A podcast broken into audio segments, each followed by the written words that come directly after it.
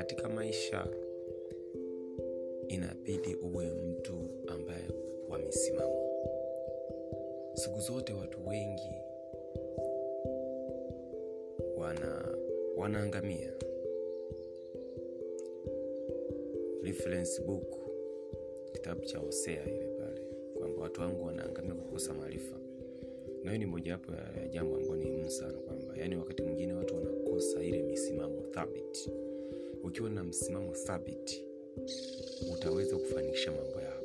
Hasa ukiwa mtu ambaye wakuyumbishwayumbishwa tu mwisho wa siku sasa kuna mambo mengine ambayo yalikuwa ni mazuri ambayo alikuwa ndo mazuri ambayo anaweza kusaidia kufikia malengo yako wakati mwingine au kufikia jambo fulani au kupata fursa fulani.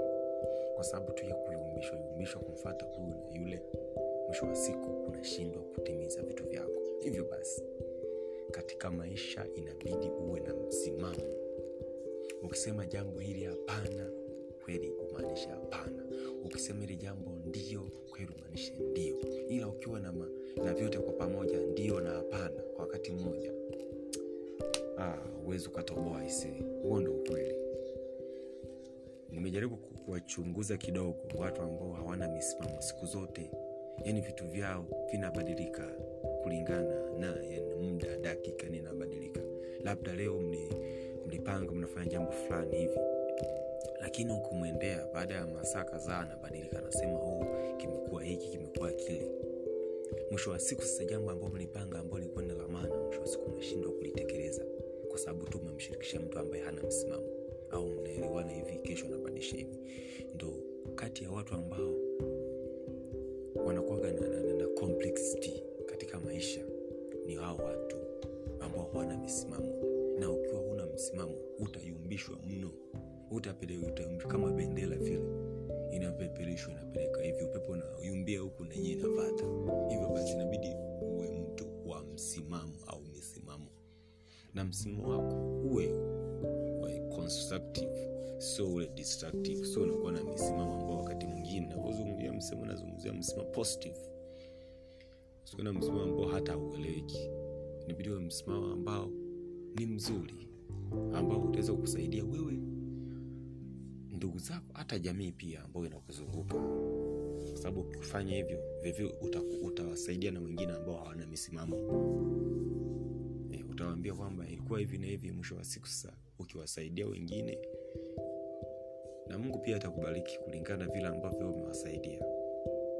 Asante. Habari za wakati huu ndugu jamaa na marafiki na wapenzi wafuatiliaji wa kipindi changu. Kipindi maalum kabisa na mahususi kwa ajili yako.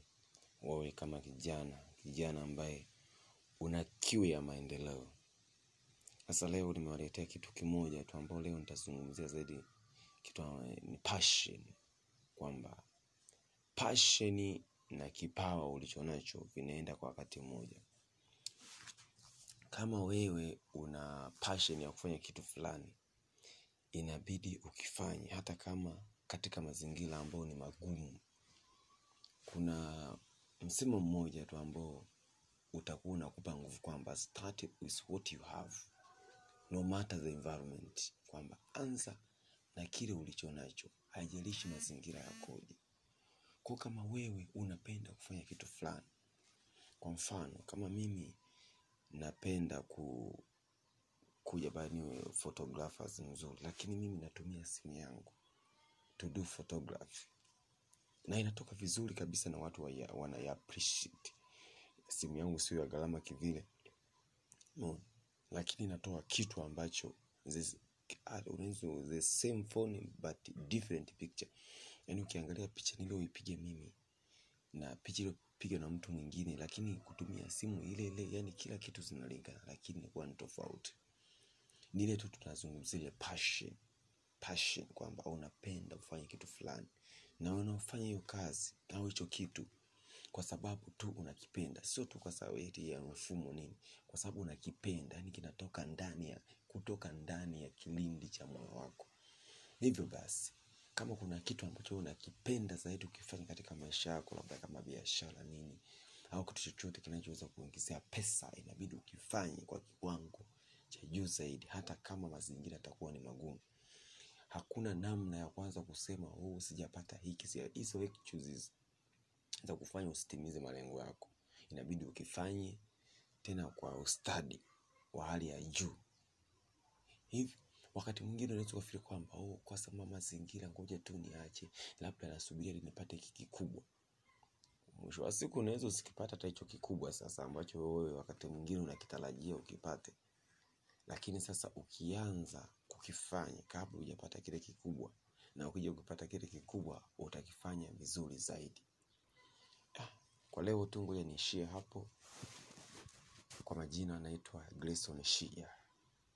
Speaker graphics designer vile vile ni linguist geographer by professional. Thank you